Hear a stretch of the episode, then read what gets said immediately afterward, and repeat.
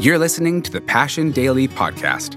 Today, we're taking a look at the adversity we can all encounter during Advent and the biblical foundation for overcoming it. Today's short scripture reflection comes from Pastor Ben Stuart.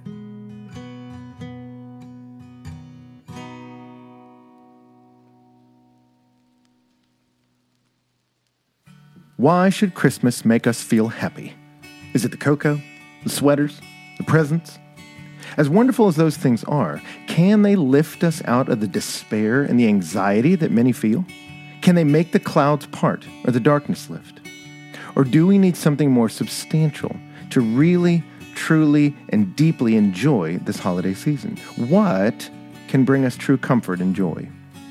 Well, let me ask you this trivia question Which of these artists performed a song about Satan? Was it the Barenaked Ladies, the boy band 98 Degrees, Mariah Carey, Pentatonix, Ella Fitzgerald, Alison Krauss, or Annie Lennox? Answer? All of the above. Uh, in 2015, Emma Green published an article in The Atlantic entitled The High Spiritual Stakes of God Rest Ye Merry Gentlemen.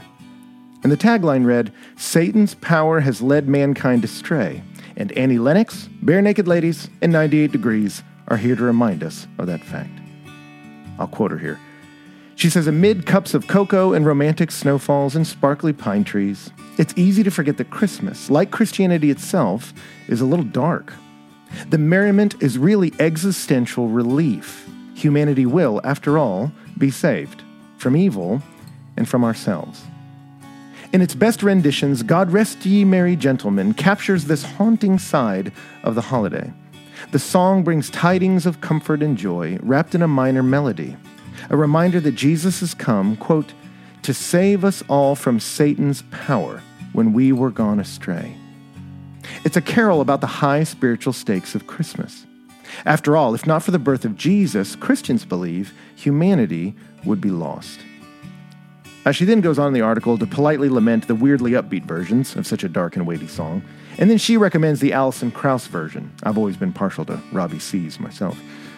But she ends by suggesting that a simple, stripped down cover version of that famous Christmas carol would be more appropriate for a song written potentially back in the 16th century. And she concludes nodding to the history helps.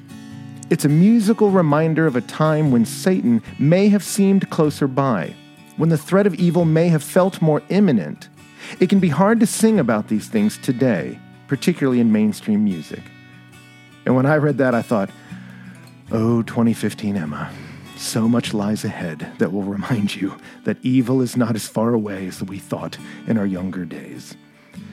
Uh, but here's the good news of God rest you merry gentlemen. Let nothing you dismay. Remember, Christ our Savior was born on Christmas Day to save us all from Satan's power when we were gone astray. O tidings of comfort and joy. Fear not then, said the angel, let nothing you affright. This day is born a Savior of pure virgin bright to free all those who trust in him from Satan's power and might. O tidings of comfort and joy.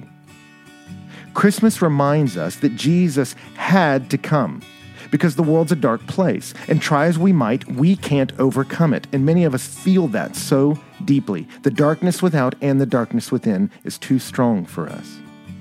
But Christmas also reminds us that He has come, that into the dark a light has come, and the darkness has not overcome Him. Or as Zechariah says it in Luke chapter 1, verse 78 Because of the tender mercy of our God, the sunrise shall visit us from on high. That's one of my favorite names for Jesus, the sunrise. To give us light to those who sit in darkness and in the shadow of death, and to guide our feet into the way of peace. What are you looking to for relief from dismay? What can wipe away our fear? What can bring peace? Not the distractions of decorations, though they're nice. I have a neighbor who's particularly crushing it this year. But there's a deeper song from long before the 16th century that there's real evil out there and real evil in us.